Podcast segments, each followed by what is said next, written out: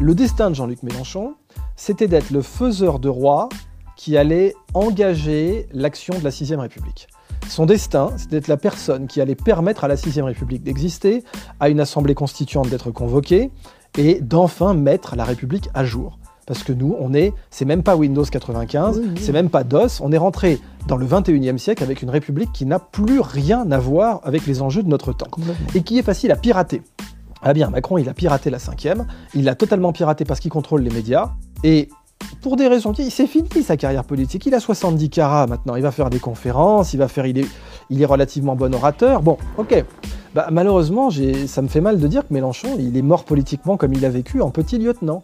C'est-à-dire que d'un coup, là, il vient de vaporiser ses vingt pour cent. Il a vaporisé ses vingt pour cent en une heure. Il avait vingt pour cent, il avait un levier politique remarquable dans n'importe quelle république parlementaire, ce qui n'est pas le cas de la France, certes, mais dans n'importe quelle république parlementaire, il avait un capital politique extraordinaire, et il l'a vaporisé en une heure. Tout ce travail fait par ses militants, fait par son parti, fait par les gens brillants qui ont fait son programme. Tu as eu des gens très compétents qui ont travaillé sur le programme de la France insoumise, et, et des gens vraiment brillants. Tout ce travail-là, tout ce capital, toute cette bonne foi politique, jeté aux ordures. Au service d'un égo ? Alors, moi, je ne vais pas rentrer dans la psychanalyse, savoir pourquoi il a fait ça. Qu'est-ce qui, qu'est-ce qui fait qu'il a fait ça ? Est-ce que c'est le parti qui lui a demandé ? Est-ce que c'est sa propre aigreur ? Est-ce que c'est son propre égo ? Je n'en sais rien. Mais ce que je vois, c'est que dans un monde parallèle, il y avait des avenues Jean-Luc Mélenchon en France. Et il y avait, euh, comme Gambetta qui va euh, euh, déclarer la Troisième République, il y avait l'homme oui, qui, mais... a, euh, qui a déclaré Alors... la, euh, la Sixième République. Bonjour et bienvenue sur le podcast du Petit Traité de Guerre économique africain, voire panafricain. Votre manuel audio d'ingénierie économique, sociale et géostratégique dont tout Africain ou afrodescendant doit connaître et comprendre pour anticiper son succès individuel et sa réussite collective. Je m'appelle Patrice Diancé, un afro-caribéen qui investit en Afrique et s'investit pour l'Afrique. Et je vous demanderai de ne pas hésiter tout de suite à liker et partager ce podcast afin de le faire vivre et exister, le faire évoluer et se développer. Aujourd'hui, je vous délivre la leçon trente-deux donnée le quatorze avril de l'an deux mille vingt-deux du calendrier grégorien, six mille deux cent cinquante-huit du calendrier kémite et quatre mille sept cent vingt du calendrier chinois, l'année du tigre d'eau noire. Un ami me disait tantôt que commenter l'actualité n'était pas chose productive, car cette actualité ne s'arrête jamais, et c'est vrai.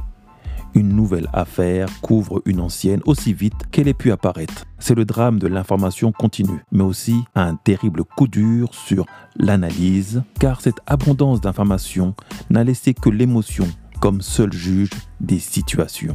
Néanmoins, c'est dans cette actualité continue, prolixe, fouillie et foisonnante que l'on trouve toutes les applications de stratégies de manipulation des masses et les clés de langage qui préfigurent notre futur. Et est surtout le terreau de beaucoup de théories dites complotistes, par manque d'approfondissement des sujets, puis du fait de l'observation de leur réalisation, bien qu'elles aient été prédites auparavant. Pourquoi les prédictions, même écrites des centaines d'années avant, se réalisent-elles souvent ? Pas les prédictions religieuses et farfelues, l'on parle de prédictions sociétales, en raison de l'inertie des masses. Quand un peuple ou civilisation a été lancé dans une direction, il est souvent très difficile de corriger le tir, même quand l'on en connaît l'issue. Celui qui voit la falaise la voit souvent trop tard et chute avec le reste du troupeau qui l'aura emporté. Un individu seul ne peut arrêter une foule. Ne peut arrêter une foule quand elle est prise de panique. C'est encore pire. C'est même se mettre en danger si tu t'opposes à elle. La seule issue est donc de se mettre sur le côté et regarder le troupeau en furie faire sa route vers une mort certaine dans certaines situations.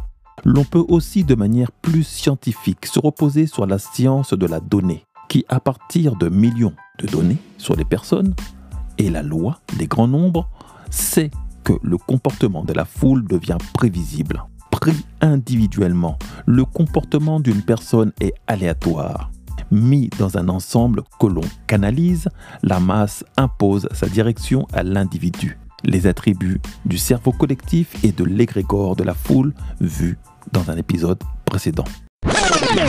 C'est comme cela que se prépare une victoire présidentielle, quand il faut obtenir plus de cinquante pour cent des votes en sa faveur. Un vote à un seul tour a quelque chose de plus démocratique, car chaque voix compte et le risque de surprise beaucoup plus grand. À deux tours, tu as plus de chances de passer le premier tour et surtout t'arranger pour tomber sur le candidat le plus faible. Il y a plusieurs émissions télé qui sont à l'image de cette tactique. L'une d'elles, le maillon faible, en est une. Adaptée du jeu britannique The Weakest Link, diffusé par la B B C, en France sur T F un du neuf juillet deux mille un au douze août deux mille sept et présenté par Laurence Boccolini, puis sur D huit devenu depuis C huit en deux mille seize, du huit septembre deux mille quatorze au vingt-deux juillet deux mille quinze, présenté par Julien Courbet. Le principe était simple, éliminer les plus faibles parce qu'ils te diminuaient ton gain final, mais aussi les plus forts, car ils réduisaient tes chances de victoire. Au final, on avait souvent des gagnants assez médiocres, mais tout simplement rusés, et sachant faire les bonnes alliances au bon moment, quand il fallait faire tomber un candidat trop perspicace. Ça, c'est la première étape, donc. Choisir si l'on est de droite ou de gauche, suivant l'endroit où il y a le plus de réserves de voix. La seconde étape est la manipulation des instituts de sondage comme arcane d'influence. Cela permet de galvaniser un candidat faible en le surcotant, visser un gagnant en tête des sondages, le rendant imperméable à toutes les affaires. Les autres candidats étant des variables d'ajustement pour rendre la prédiction crédible. L'on sait pertinemment l'influence que peuvent avoir les sondages sur l'opinion, surtout quand ils sont assenés quotidiennement comme une vérité et une certitude.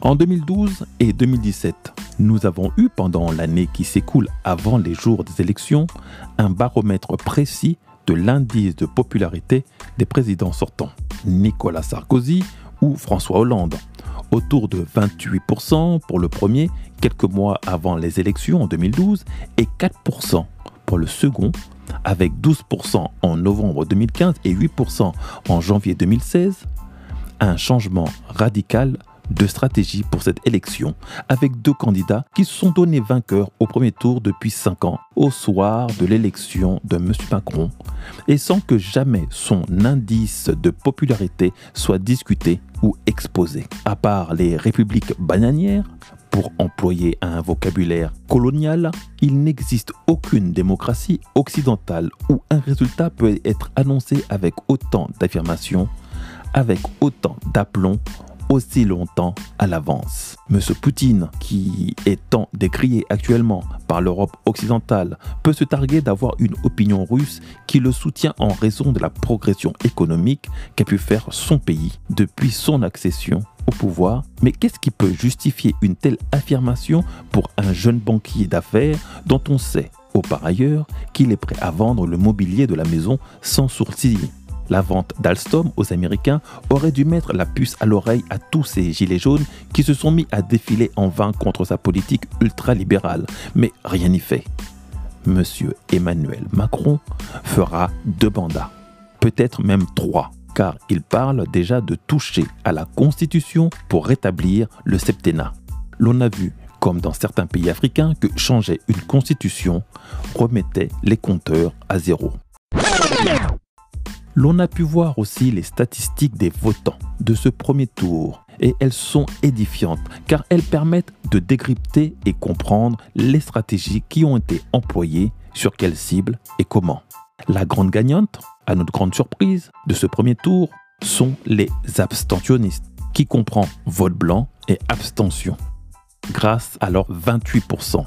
La répartition des intentions de vote basée sur l'agrégation de sondages de data politique donne environ vingt-quatre pour cent aux candidats d'extrême droite, Madame Le Pen, Zemmour et Dupont-Aignan. Un peu plus de dix-neuf pour cent au centre, le centre d'Emmanuel Macron, et quinze pour cent aux candidats d'extrême gauche, M. Mélenchon, Roussel, Poutou et Artaud, et six pour cent seulement pour la droite modérée de Mme Pécresse.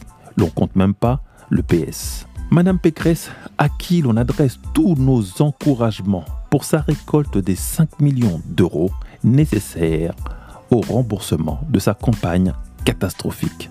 La somme des droites prouve donc clairement que la France est d'abord tournée vers le conservatisme et le nationalisme.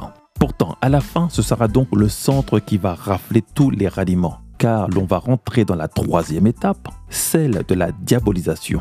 Avant d'aller plus loin, il faut rappeler que deux semaines avant la clôture des parrainages, cinq cents au minimum, ni Mme Le Pen, ni M. Zemmour, ni M. Mélenchon n'avaient atteint leur quota.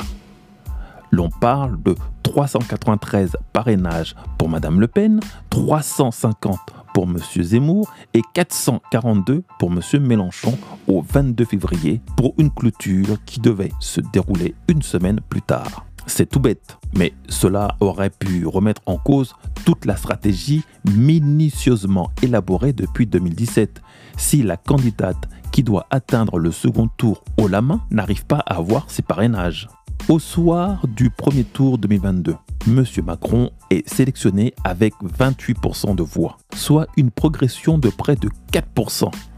Le même score qu'un Valéry Giscard d'Estaing face à un Mitterrand en mille neuf cent quatre-vingt-un, quand ce même Valéry Giscard d'Estaing avait perdu dix-sept pour cent en se présentant pour un deuxième mandat. Pour Mme Le Pen, elle passe de vingt et un à vingt-trois pour cent et M. Mélenchon, en troisième, de dix-neuf à vingt-deux pour cent. Des résultats tous en hausse qui peuvent se comprendre sûrement par une hausse similaire de l'abstention qui est, elle, passée de vingt-six pour cent à vingt-huit pour cent. Tous ces chiffres sont très intéressants, bien que l'on ne comprenne pas de quoi ils en découlent. M.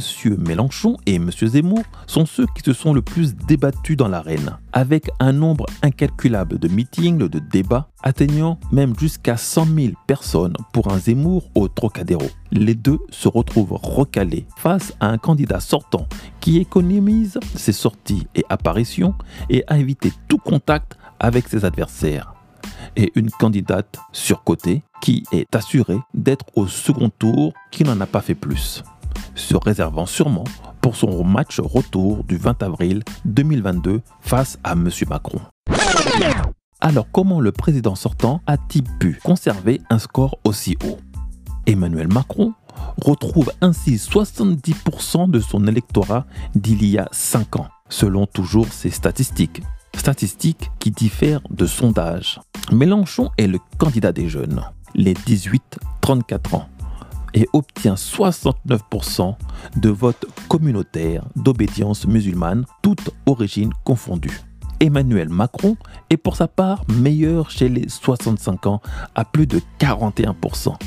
Il est en tête chez les retraités, quarante pour cent, et les cadres, trente-deux pour cent. Il rencontre davantage de succès, trente-sept pour cent, auprès des plus diplômés, bac plus cinq ou supérieur. Quant à Marine Le Pen, elle touche les couches populaires et les moins diplômés, à trente-quatre pour cent.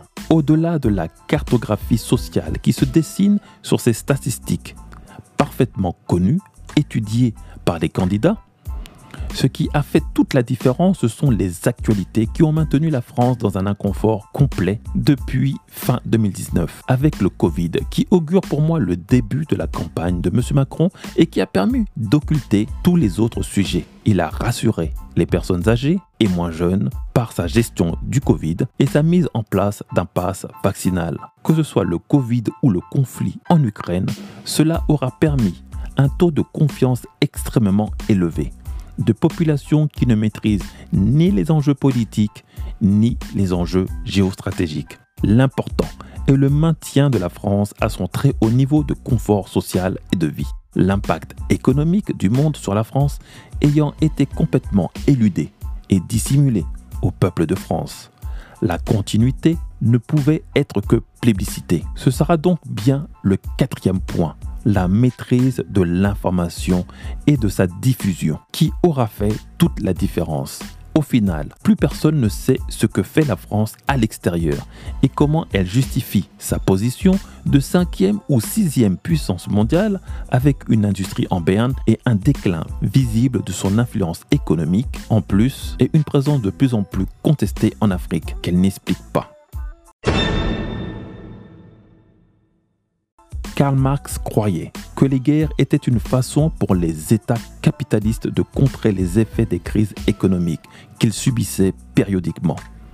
Au vingtième siècle, Keynes et ses émules ont popularisé l'idée qui veut que les dépenses militaires, comme toute forme de dépenses des gouvernements, permettaient de stimuler l'économie et donc de sortir de la crise.